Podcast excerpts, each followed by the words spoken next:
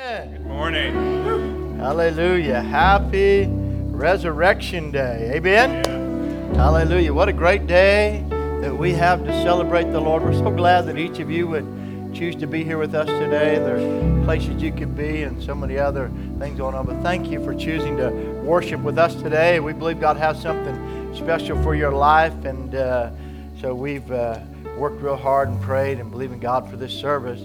But as we get into this this morning, we're going to be talking about who do you say I am.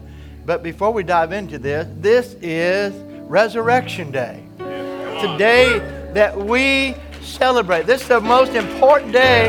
Everything we believe hinges on this day.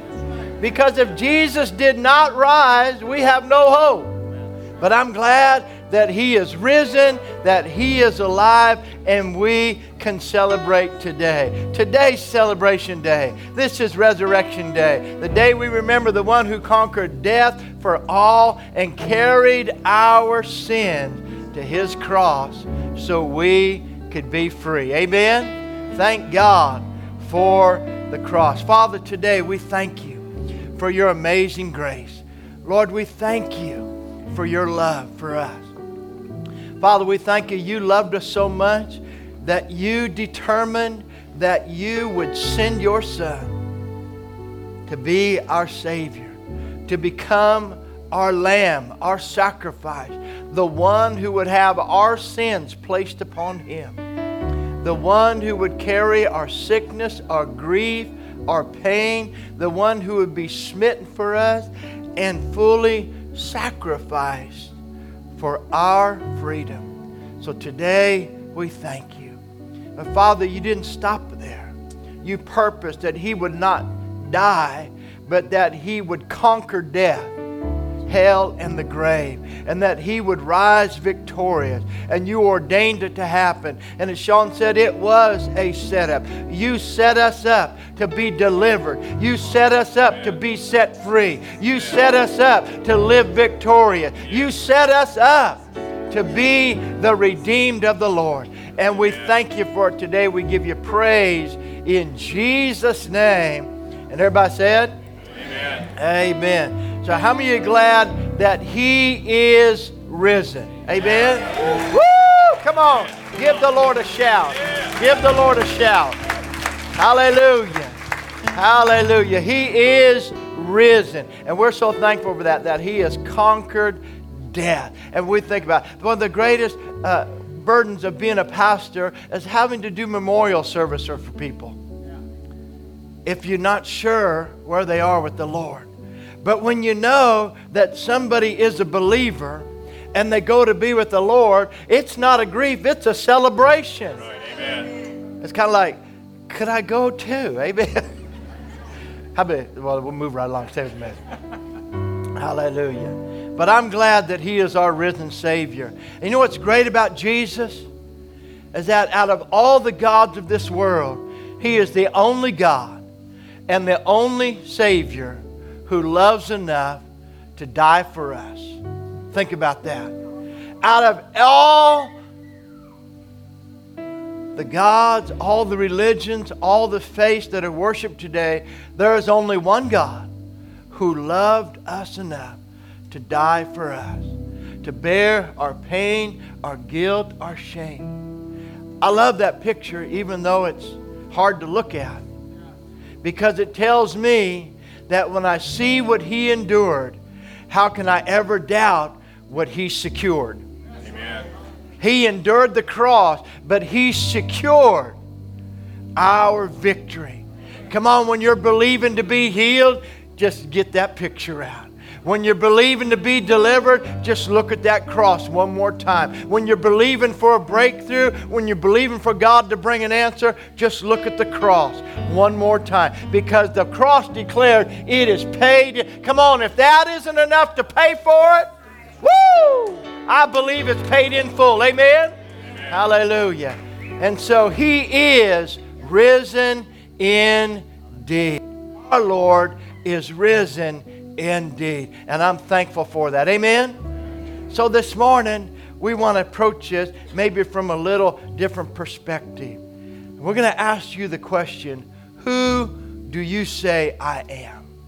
The greatest question ever posed to all of humanity for all times. Never will there be another question posed to rival its gravity and its consequences.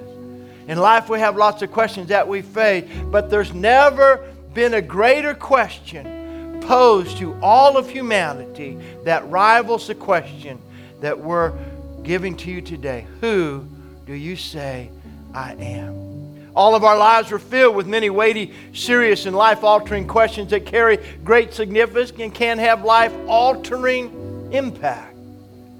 Questions like, What will I do? Almost every one of us asks in life, What am I going to do with my life?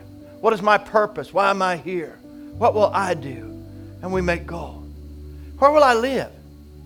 How will I live? I said it in first service. If Jerry Brown keeps it up, I'm going to consider pastoring in another state. No, not really. Half the church going, I'm out of here with you, Pastor. But where are we going to go? Tornado Alley? Whoa, I don't think so. We'll go, but houses are cheap there. Yeah, you get a new one every three or four years. Sometimes cheap isn't always wisdom. Where will I live? Who will I marry? How many know you don't want to get that one wrong? Who will I marry? And what about when will I be noticed? When is someone going to notice me? When do I get my shot? When do I get my chance? That's important. What about how will I spend my later years? How many got old without preparing for it? How many of you are lying? Amen. The rest of the house. Amen. Yeah, age sneaks up on you. How will I spend my latter years? Most of us have ideas of what we want to do, but that's an important question. All are valid, important life questions that need to be answered correctly. But who do you say that I am? Will not only alter your life, but it will determine where you spend eternity. Life questions are important, but this is an eternal question. No human being will ever face, be faced with a more poignant question with such eternal ramification than this question which Jesus posed to his disciples Who do you say I am? As we get in this this morning, Matthew 16 is our text that we're looking at. And it says, When Jesus came into the region of Caesarea Philippi, he asked his disciples, saying, Who do men say that I, the Son of Man, am?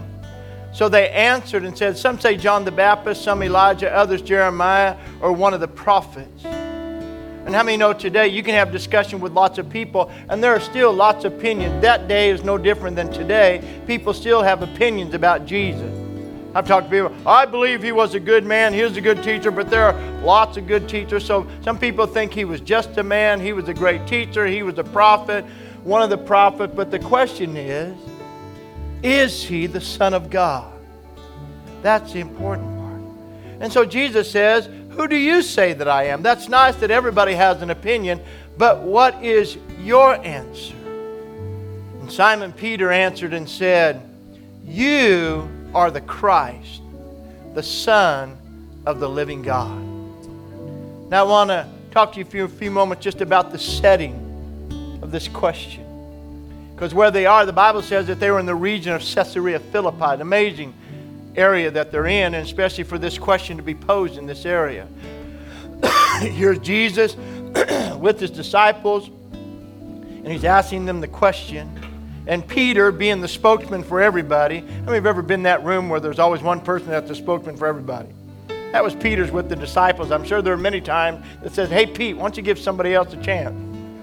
Before you speak, let somebody else. But that goes that way sometimes. Peter says, You're the Christ, the Son of the living God. But this area is important. And we all have to think about where will we be when the question is asked of us? Where will you be when that question is asked? When Jesus came into the region of Caesarea Philippi, he asked his disciples, Who do you say I am? So the question is, why now at this time, nearing the end of his ministry? And I believe that because by now, they should know. How many know if you've been saved for a little while, there's some things you should know? We should know here. Some things should be settled about your faith. How about we should just be settled that God is our healer? We, we should be able to look at the cross and have so many questions settled at that point. We should know that we know that we know, convinced beyond being able to be unconvinced. Amen? No matter what it looks like, no matter what, we'll walk by faith and not by sight. We should know. And so, after two and a half years, coming to the end of his ministry, at the very end of his ministry, he sits down with them and he's asking them the question Who do you say that I am? But why in this place? See, Caesarea Philippi is in the region known for and filled with pagan worship, representing a stronghold of the world opposition they would have to face as they lived out their life, as they lived out their faith in Him as their Messiah. This region represented where you and I live every day and where His disciples would live. If you look at this picture of it, Caesarea Philippi, it, it, this was the, the, day when Jesus was there. This is where they were. This was the setting. They were off to the side of this. But this was the region where they were in this hillside there, below Mount Hermon there. There's this area there where caves were, and we'll give you this detail in just a moment. But these temples had been built there, and it was a seat of pagan worship. Let me give you just a little history about this. Caesarea Philippi originally was known as Panaeus after the Greek god Pan. The conquest of Alexander the Great in this area imported Greek language and culture everywhere he went because this is the area with lush vegetation and streams of water that flowed through the surrounding region. It was identified as an ideal place to worship the Greek god Pan. Pan was known as the god of shepherds, flocks, and nature. This area became known as Panea, which means Pan's place. According to pagan mythology, Pan took the form of being that, uh, uh, of a being that was half human and half goat and played a flute. This flute became known as the Pan flute. Legend has it that Pan was born in a cave. At the base of the ascending rock quarry, here Peneus is located, where Peneus is located, is caves where the waters flowed from and on through the surrounding area. Some considered the places where waters flowed out of caves as entry points to the underworld or the abode of the dead in pagan mythology. Nevertheless, the waters flowed from the mouth of the cave at Peneus on down through the surrounding areas, and they made for a beautiful, life giving area. In the side of the high rock walls next to the caves are hallowed places were carved out and crafted idols of pan were placed on display of worship. A little bit hard to see, but you can see some little arches there in, uh, around the temples and up on the side. And they would go up there and they put these little, little in there, and you've seen them maybe in other pictures of places. And so they would place that there. In front of the mouth of Pan's cave, a temple was built to honor and worship Caesar Augustus. The waters that protruded from the cave would have flowed through the temple as a symbol of life. How many know Jesus talked about rivers of living water? That He is the water of life. He told the woman at the well, I have water to give you that you would never thirst again. The waters protruded from that cave. Next to the temple was a court that honored Pan, and beside it stood another temple to Zeus, the king of the Greek god. So you got a temple to Caesar, you got a temple to, to Zeus, and you got this little courtyard out here to Pan. All this, and Jesus, they're in this setting. They're, they're, this is the region where they are, and, and all this is around them, and they're going, Jesus going, Who do you say that I am? And they go, Well, some say you're this, some say you're that. He says, Who do you say I am? Because your answer will have to be lived out in this setting. Amen. But see, it became Caesarea Philippi because in Jesus' day, paganism and idolatry were at every turn of his life.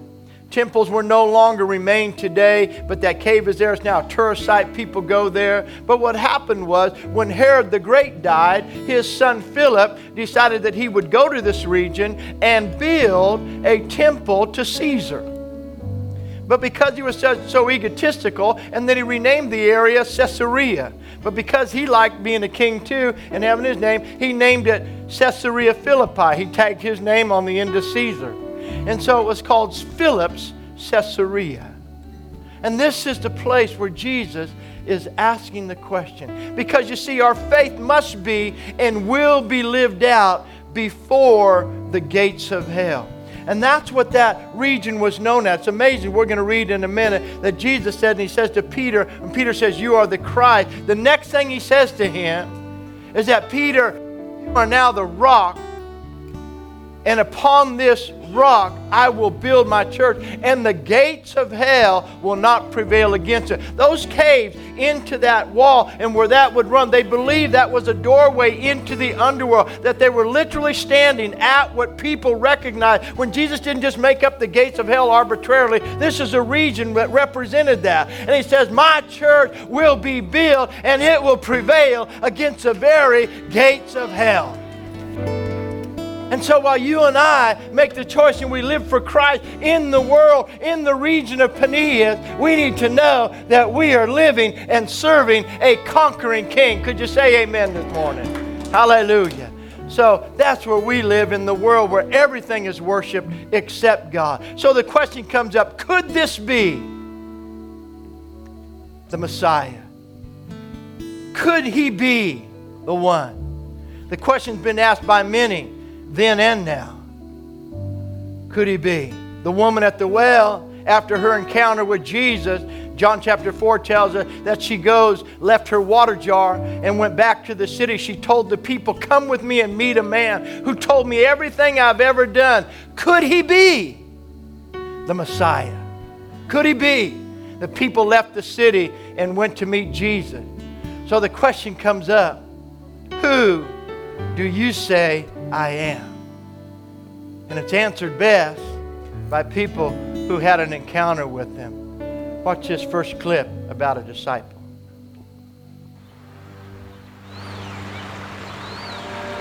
We were walking by the gates of hell, not the not the literal gates of hell, but uh, the ones at Caesarea Philippi, where the uh, where the pagan worshippers had their idols. We're walking by, and we are we're nervous. Our, our hearts are beating out of our chest because we're Jewish men. This is not our place. We don't fit in. We're wondering why we're there. And Jesus stops and he looks at us and he just asks this question Who do people say I am? Okay, well, we think. Uh, Bar- Bartholomew, he spoke up. Bart said, Some people say John the Baptist. Someone else, uh, I don't remember who it was, said, Some people say a prophet. Someone else said Elijah. And then Jesus just interrupts us and he says, What about you? Who do you say I am? That's that's a big question. You don't want to get this one wrong. So we're all sitting there in awkward silence. And Peter just starts pointing. Nothing's coming out of his mouth, just pointing. And then it just came out. You are the Christ. And Jesus just smiles. When he smiled, it just.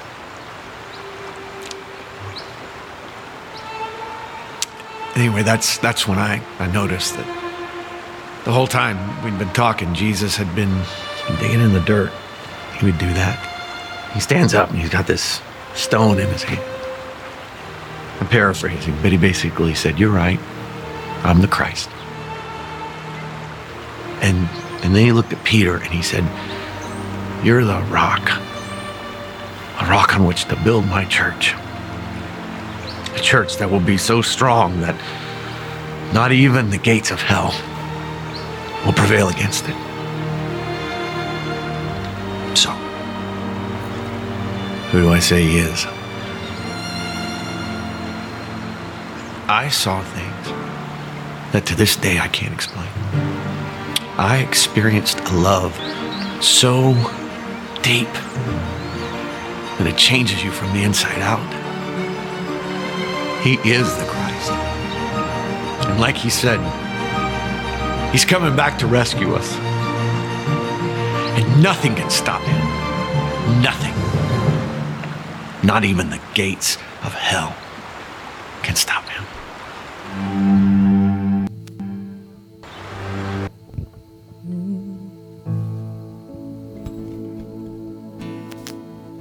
There is a truth older than the ages. There is a promise of things to come.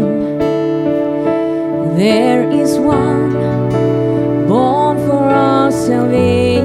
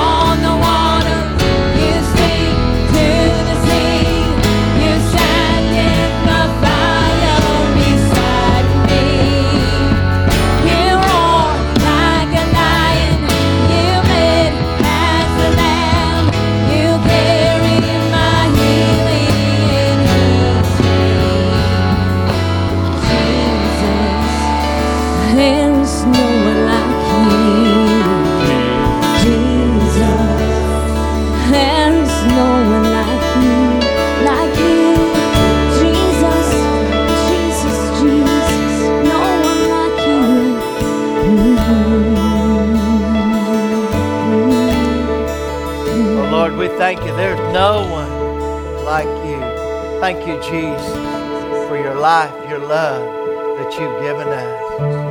Amen. See, the disciple said, I've experienced his love, and he's the one I've chosen to follow. Even before the gates of hell. You can be seated if you like. Knowing it could and will cost you your life. See, the disciples knew that confessing Christ in that day meant to confess Him as King, as Lord. And to declare anybody King and Lord other than Caesar was a penalty that carried death. For you and I today, we live in a country where it's easy. But there are people in other lands, even in our day, that know that confessing Christ and becoming his disciple could mean that it could cost them their life. Then there's another person that had an encounter with Jesus. He had a great need in his life. That moment, he had heard about him. He thought maybe this could be the one. His name was Bartimaeus, and we've heard the account many times. In Matthew 20, it says, And as they went out of Jericho, a great crowd followed him. And behold, there were two blind men sitting by the roadside. And when they heard that Jesus was passing by, they cried out, Lord, have mercy on us, son of David. The crowd rebuked them, telling them to be silent. But they cried out all the more, Lord, have mercy on us, son of David.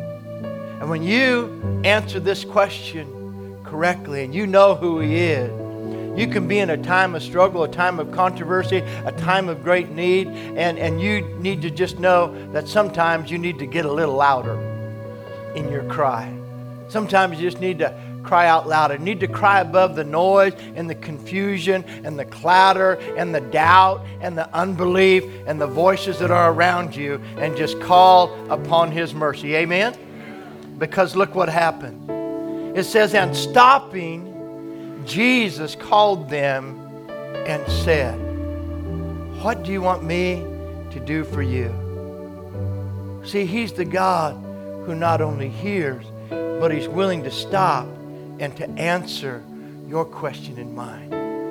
And He answers the question with the question What do you want me to do for you? I'm convinced of this. Many times we miss God because we don't answer back. We're waiting for God to move sovereignly in our life when He's asking us to be specific. What do you want me to do for you? And they said, Lord, let our eyes be open. And Jesus, in pity, touched their eyes, and immediately they recovered their sight and followed him. And Bartimaeus declares, He is the Messiah.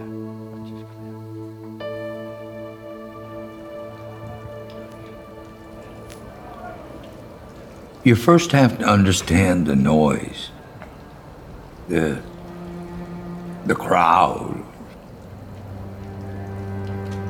I could hear that they were close onto the road, and, and not just because I had great hearing to make up for my blind eyes. I mean, this was a roar.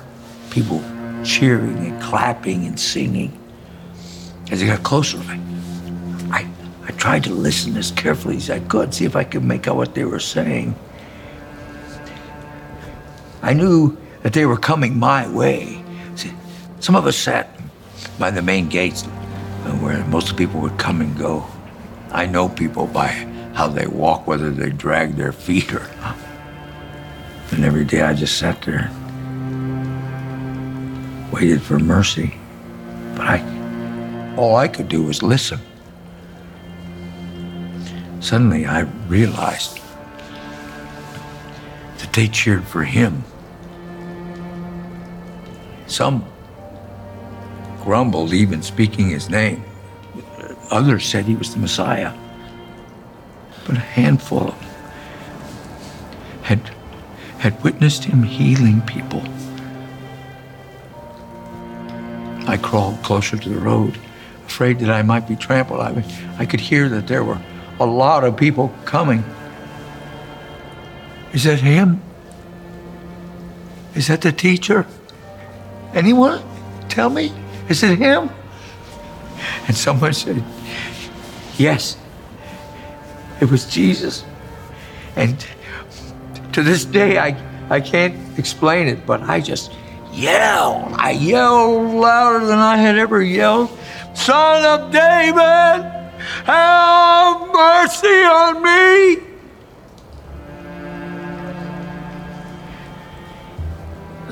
He heard me and he, he came over where I was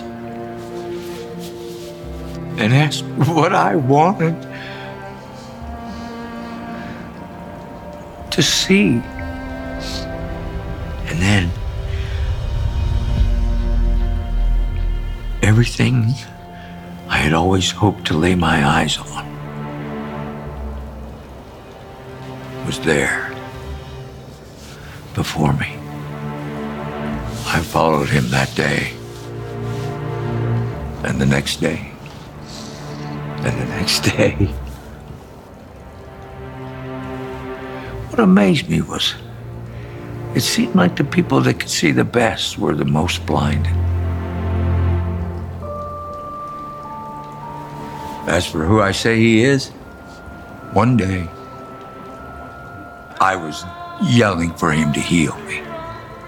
Now, here we are in Jerusalem, yelling to all those who have ears to hear that he is Hosanna in the highest. He is the Messiah.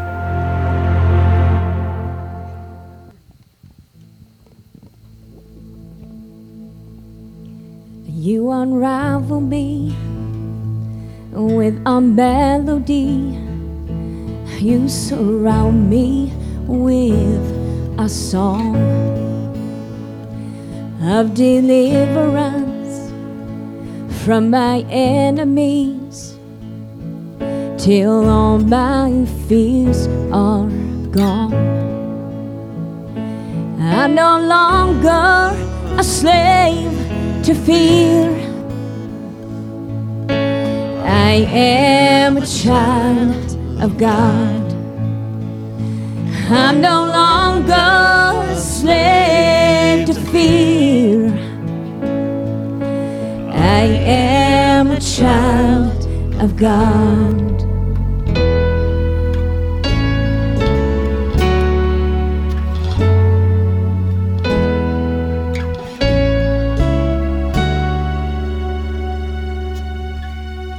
From my mother's womb, and you have chosen me. Cause love has called my name. I've been born again into your family. And your blood flows through my veins. Cause I'm no longer a slave to fear.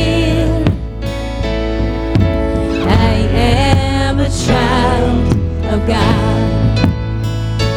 And I'm no longer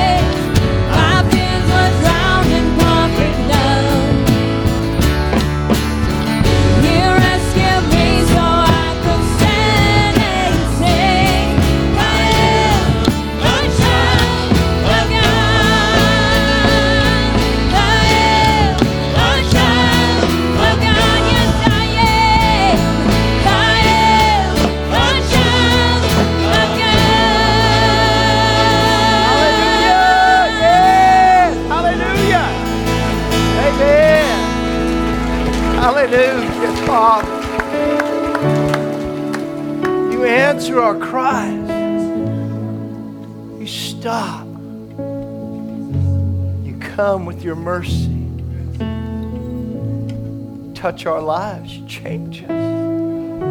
Heal us. You deliver us. Jesus, your Messiah, our healer, our Savior, our deliverer. And we love you. Thank you, Jesus. Hallelujah. Think about that. What do you want me to do for you? See, that question can change your life in just a moment. That question, what do you want me to do? Stops God. Jesus stopped. The Son of God is now asking you, what do you want Him to do for you? Hear it again. He's the God who hears our cries and stops to answer them. Amen?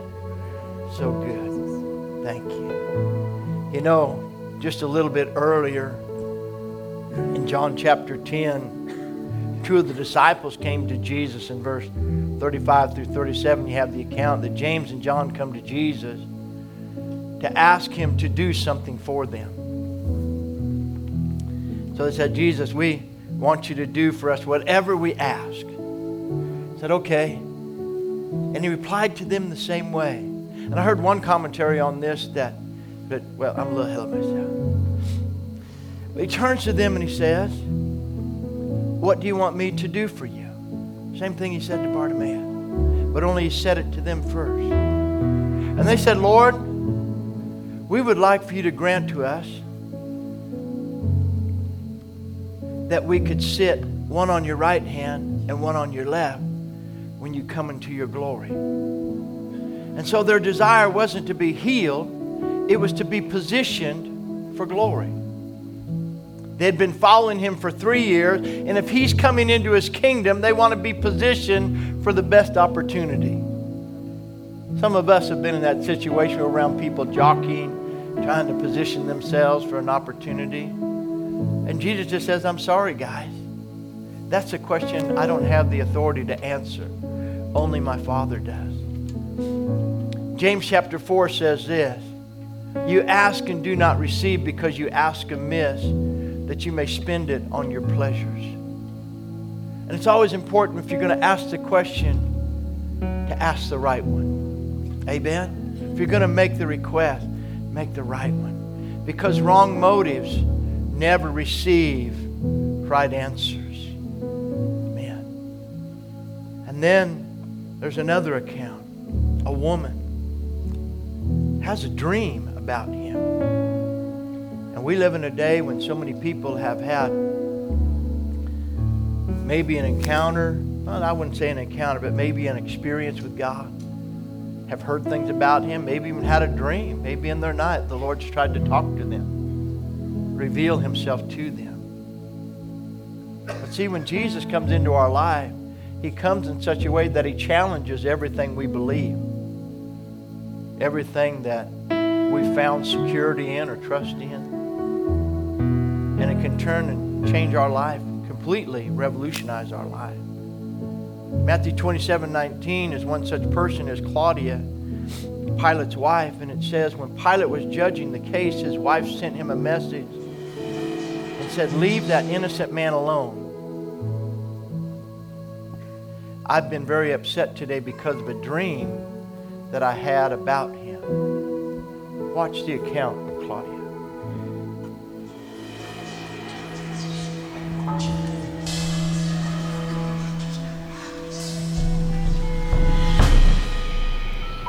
It was just a nightmare.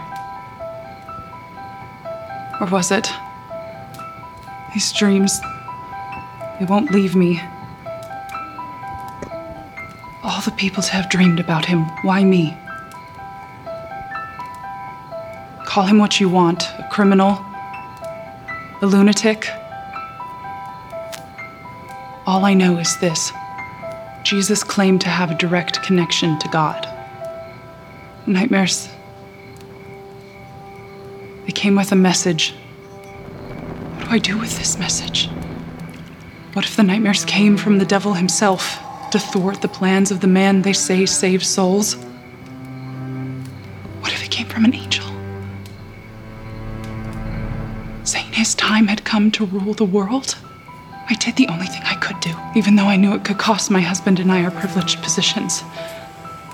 My husband have nothing to do with that man, Jesus.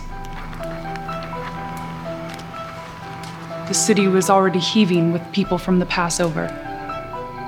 The Jews surely would have rioted. I can only pretend to know what real power feels like.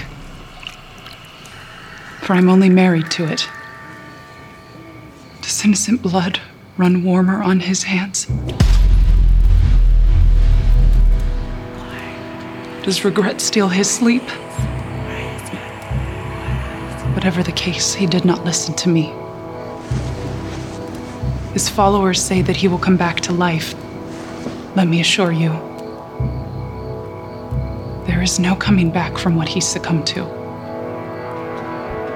Who do I say that he is? This man who stood stoically as he was beaten, ridiculed, and tortured. Who claimed things I'd never seen another human being claim. Who taught peacefully as far as I could ever tell.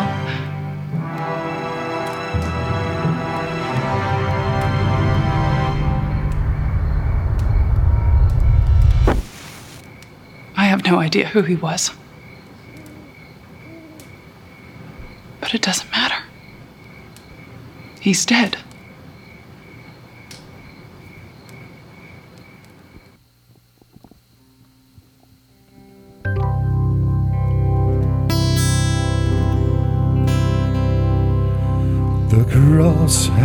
The final word. The cross has the final word. Sorrow may come in the darkest night, but the cross has the final word.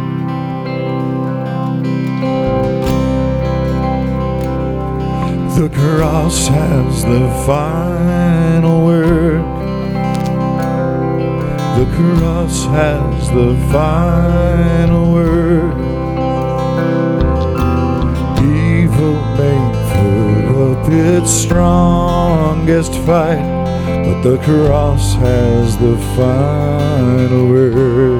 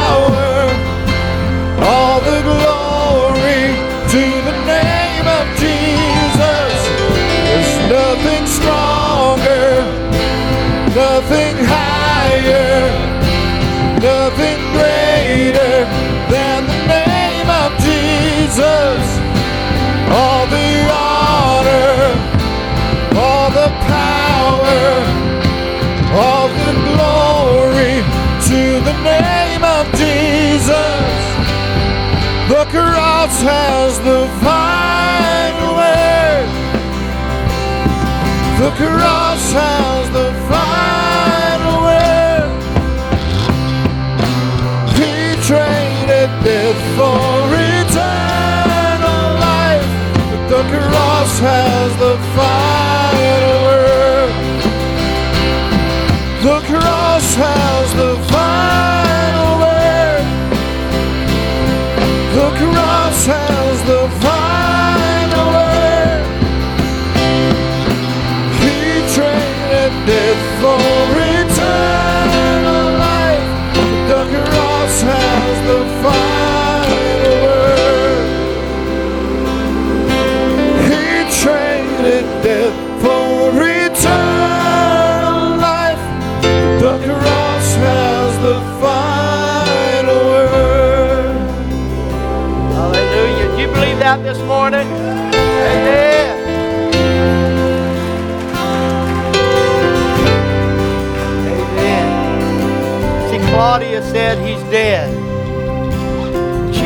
Represents the multitudes who heard about him, maybe even received dreams, but couldn't bring themselves to receive him as Lord. How do you respond to someone who comes and supersedes everything you have ever heard and known. And someone who challenges everything you have ever believed. For her to accept Christ and people of that day, it was to change everything. And that's where maybe some people struggle today. Like so many through time, she was convicted in her heart, but not convinced enough to receive him. Yet conviction don't have anything to do but to receive him. That's something else. Maybe you're like Claudia today. Accepting Jesus in your mind means giving up too much to you because he can only be accepted as Lord nothing less. For her to accept Jesus as Lord, for Pilate to acknowledge him, Pilate, who is in so much trouble with Rome already because of his, his oppressive rule there and the, the, the turmoil he had created, he's already been told if you create one more incident, if there's one more revolt, if we have to quell one more riot that you start, from your hard-handed rule, you're done. You're, you're, you're, you're gone. You're, you just lose your status. You lose your, you will lose everything. So for him to accept Christ, and now he's here in the city, in this feast day, and, and it's fuller than it's ever been, and now there's this riot before him, and this turmoil, and this one man is causing it all, and he has to decide, how am I going to respond to him? He says, I have too much at stake. And Claudia's thinking, this changes my whole life to do this to accept Him as Lord. That's a hard thing. It's hard to choose God and to allow Him to be Lord of your life. But how many are glad that the cross has the final word? Amen. It declares. There may be people who are here today and maybe around the world that still have a hard time believing in what we're celebrating today that Jesus truly conquered death, hell, and the grave. He's able. He is our risen Lord and our Savior. And when you just say yes, there is power. Paul said it like this that I want to know Him for who He is, but I want to know Him in the power of His resurrection. Amen? Then another woman had a little different encounter. A woman named Mary Magdalene came into an encounter with Jesus. There's something about encounters that are different than experiences. Encounters are transformational. Encounters are revolutionary. I can look back on my life and I remember my encounter with Jesus. I remember what it did to me. It changed my life. I remember walking out of that room. I didn't have an experience. I had an encounter with God. God met me in a prayer room. I just opened my heart to Him, and with all my baggage, everything I brought, He lifted that off of my life and set me free. Rising up from that place of prayer, the only thing I could do is, with the rest of my life, choose to live for Him. Listen to Mary's account of her encounter with Christ. Was quiet when we approached the tomb. Days before, there was noise wherever we went. Crowds cheering, sometimes yelling. But now, in front of his tomb, just silence. I had gathered all my spices and oils intending to anoint the body. But when I got there,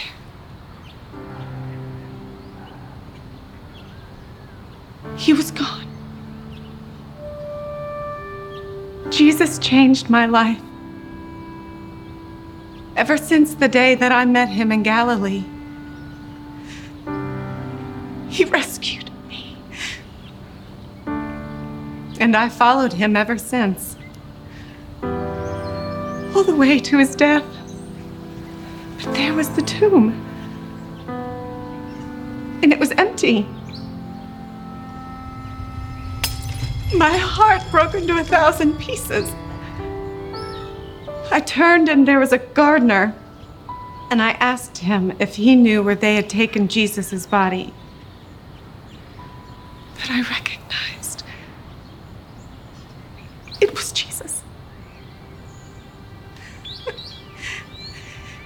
It was my Lord. He taught us that his sheep would recognize his voice, and I knew him. I knew him the minute he said my name.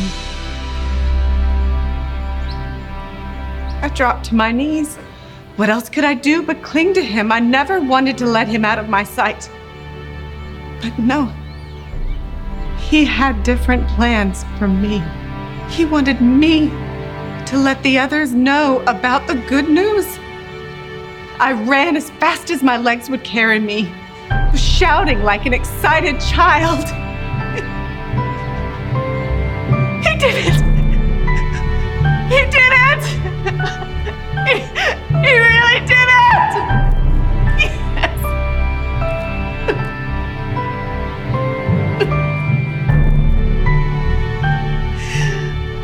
to think that I had come to anoint a dead man. And I left with proof that he is the overcomer of everything. I, all of us, can never beat fear,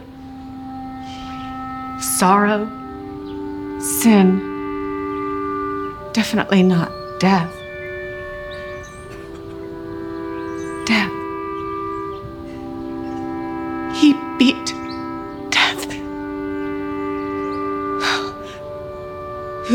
I say that he is? I know who he is. Oh, I know who he is. He said that he would rise. And he most certainly is risen. He is the Savior. He is. He is the one true God.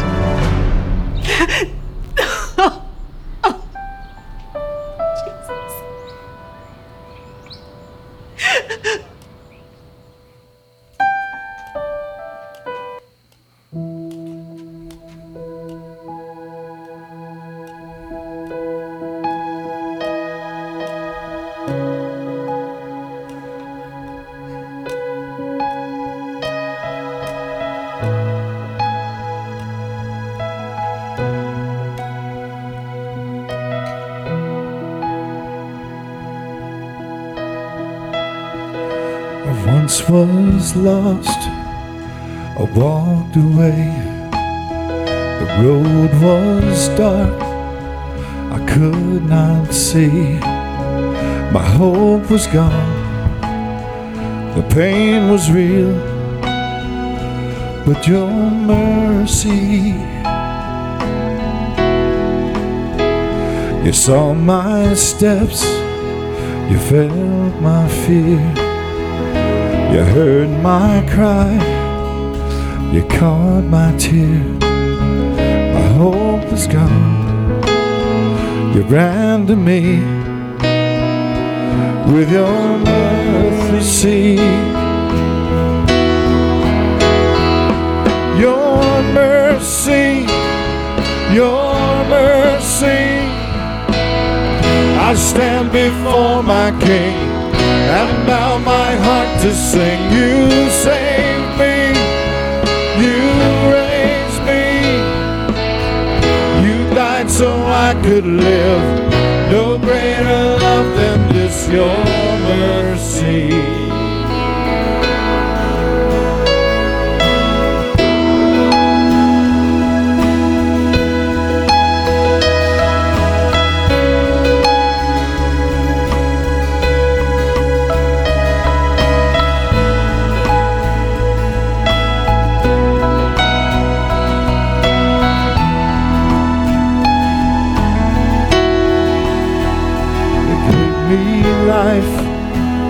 Beyond the grave.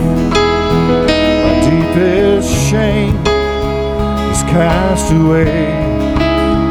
You sing a song that covers me with your mercy.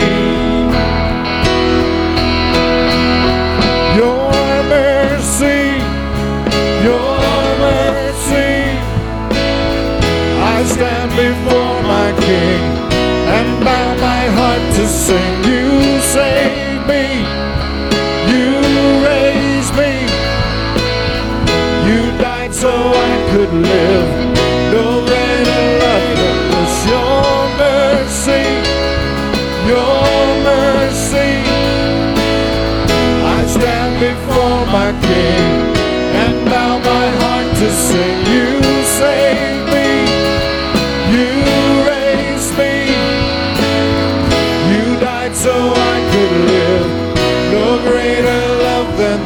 your mercy.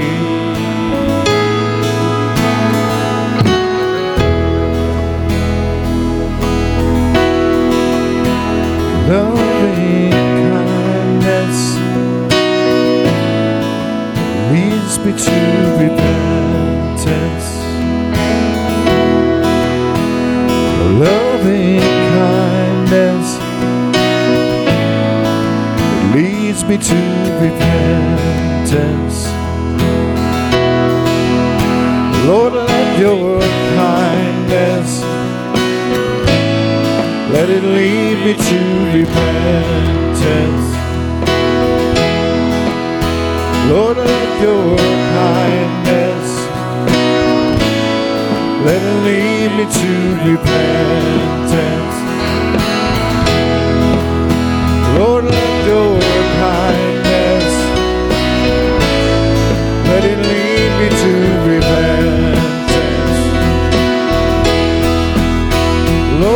Your kindness let it lead me to repentance.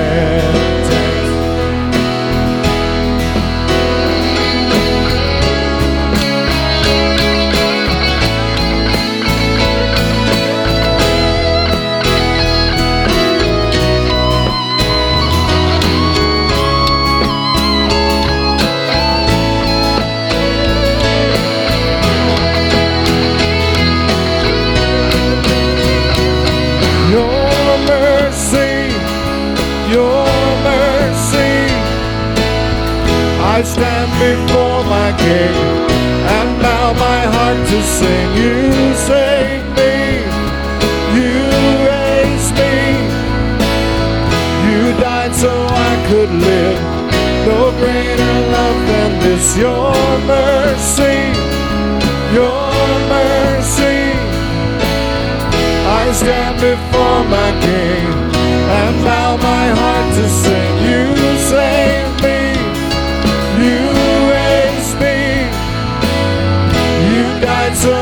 Could live. No greater love than this, your mercy, your mercy. I stand before my King and bow my heart to sing. You saved me, you raised me, you died so I could live.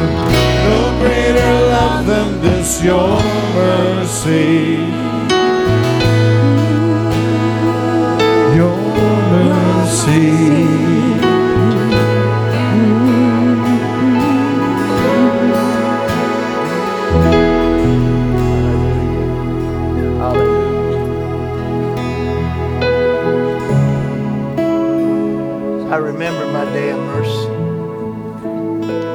Maybe you're here today and God brought you here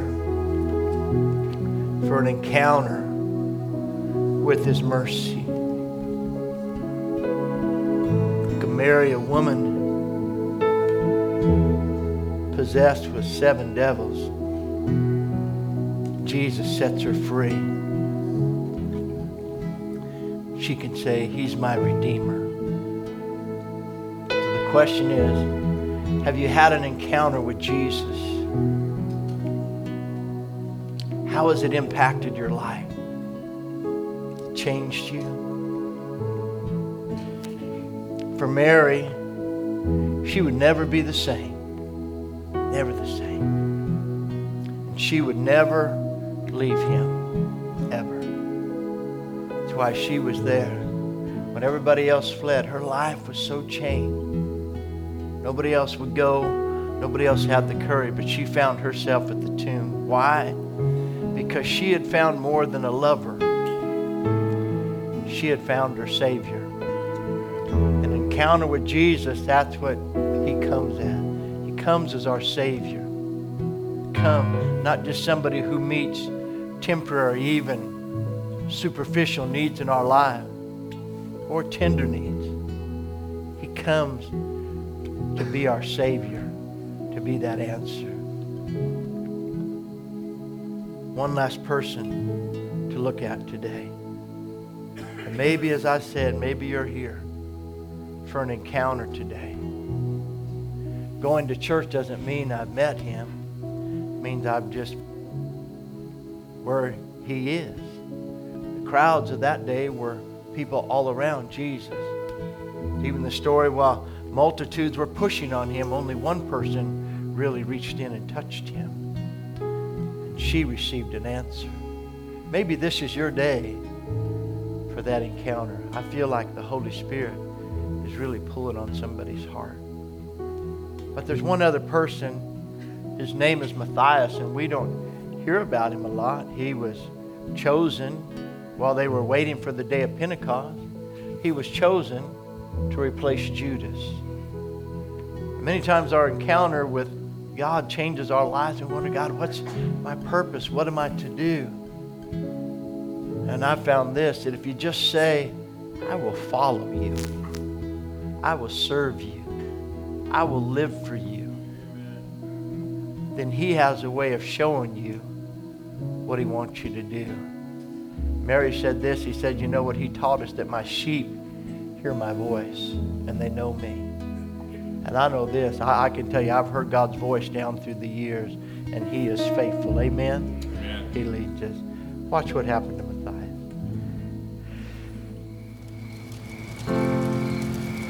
Sometimes our future, it's just chosen for us. It's nothing we ever intended or we would even dream of. It just takes us by surprise. I was there. I saw it with my own two eyes. I saw Jesus getting baptized by John the Baptist. I saw him heal that blind man. Uh, he, he cast demons uh, out of people. And that little girl,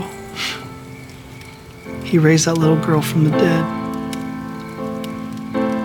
I talked with Mary when she came back from an empty tomb. And I was there that night that Peter wanted to replace Judas. Hmm. And it came down to two people Barsabbas and myself. And we would cast lots to decide. I was devoted. There's no question about that. I trailed him wherever he went. I watched his every move. But this, God would either call me or he wouldn't call me. Either way, I knew I would never be the same man again.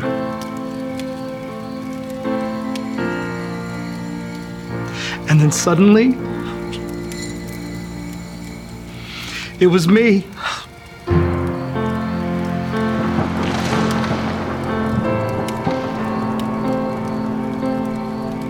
God chose me to be one of the 12. Amazing. And it was almost like a whisper. Sometimes your future is just chosen for you. And I knew what I had to do. The answer was clear. I would not just watch him, I wouldn't just trail him. I will follow him. With complete abandon, I will trust him completely. I will go wherever he goes. I will love God. And I will love others. And I will lead.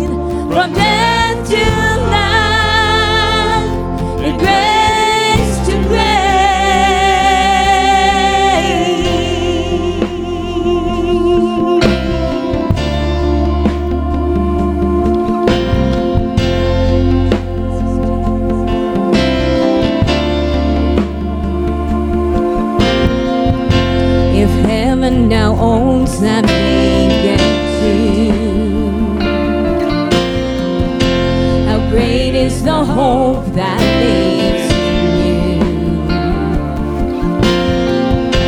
The passion that tore through me like a rose, the promise that rolled back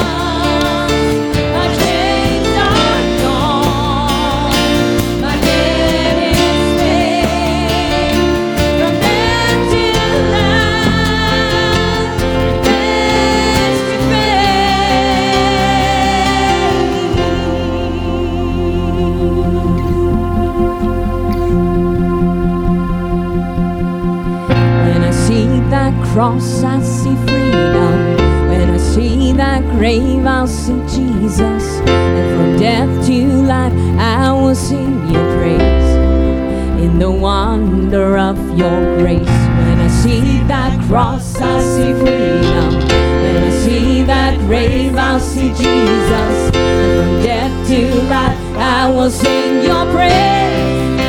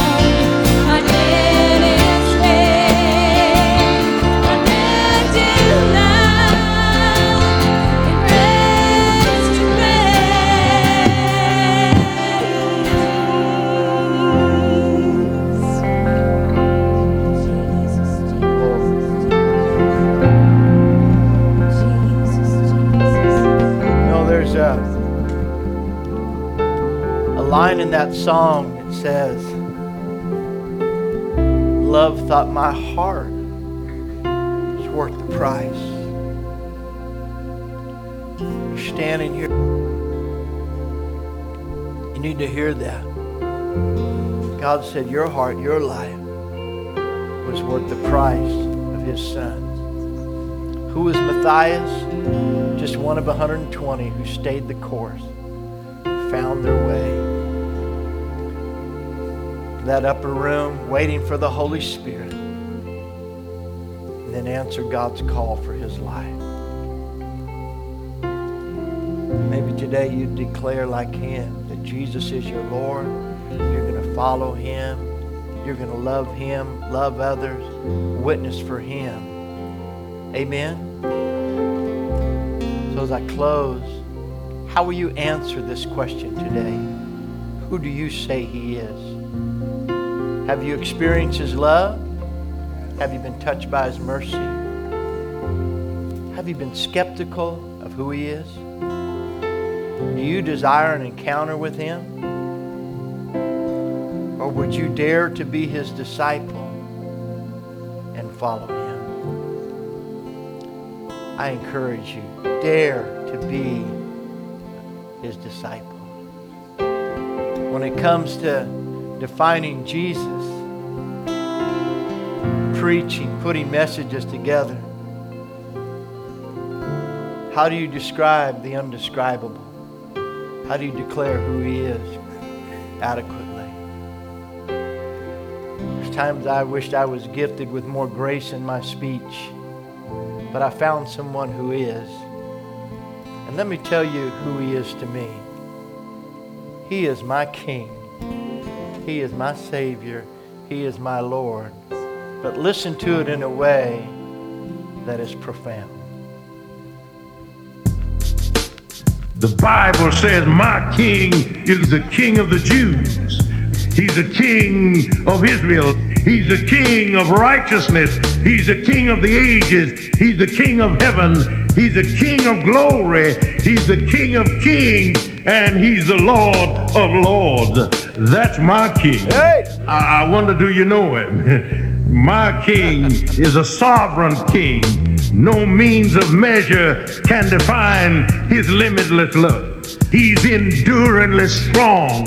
He's entirely sincere. He's eternally steadfast. He's immortally graceful. He's imperially powerful. He's impartially merciful. Do you know him? He's the greatest phenomenon that has ever crossed the horizon of this world. He's God's son. He's a sinner's savior. He's the centerpiece of civilization. He's unparalleled. He's unprecedented. He is the loftiest idea in literature. He's the highest personality in philosophy. He's the fundamental doctrine of true theology. He's the only one qualified to be an all sufficient Savior. I wonder if you know him today. He supplies strength for the weak. He's available for the tempted and the tried. He sympathizes and he saves. He strengthens and sustains. He guards and he guides. He heals the sick. He cleanses the lepers. He forgives sinners. He discharges debtors. He delivers the captive. He defends the feeble. He blesses the young. He serves the unfortunate. He regards the aged. He rewards the diligent and he beautifies the meek. I wonder if you know him. He's the key to knowledge. He's the wellspring of wisdom. He's the doorway of deliverance. He's the pathway of peace. He's the roadway of righteousness. He's the highway of holiness. He's the gateway of glory. Do you know him? Well, his life is matchless. His goodness is limitless. His mercy is everlasting. His love never changes. His word is enough. His grace is sufficient. His reign is righteous. And his yoke is easy. And his burden is light. I wish I could describe him to you. Yes, he's indescribable. He's incomprehensible. He's invincible. He's irresistible. You can't get him out of your mind. You can't you can't get him off of your hand. You can't outlive him and you can't live without him. Well, the Pharisees couldn't stand him, but they found out they couldn't stop him. Pilate couldn't find any fault in him. Herod couldn't kill him. Death couldn't handle him. And the grave couldn't hold him. Hey! That's my king. That's my king. Yeah.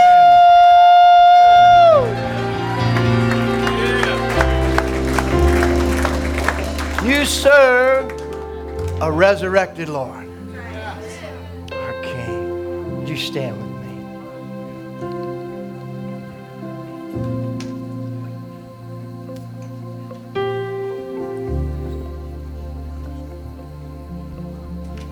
When you know it,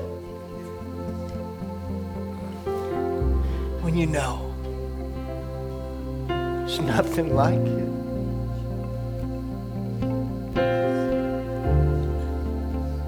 And every time you hear the story, it's like the first time you heard his voice. First time you felt his pull at your heart. Maybe you're here today. And on this day, the day we remember that your heart was worth his love. Maybe this day is your encounter day. I'm not asking you to bow your heads.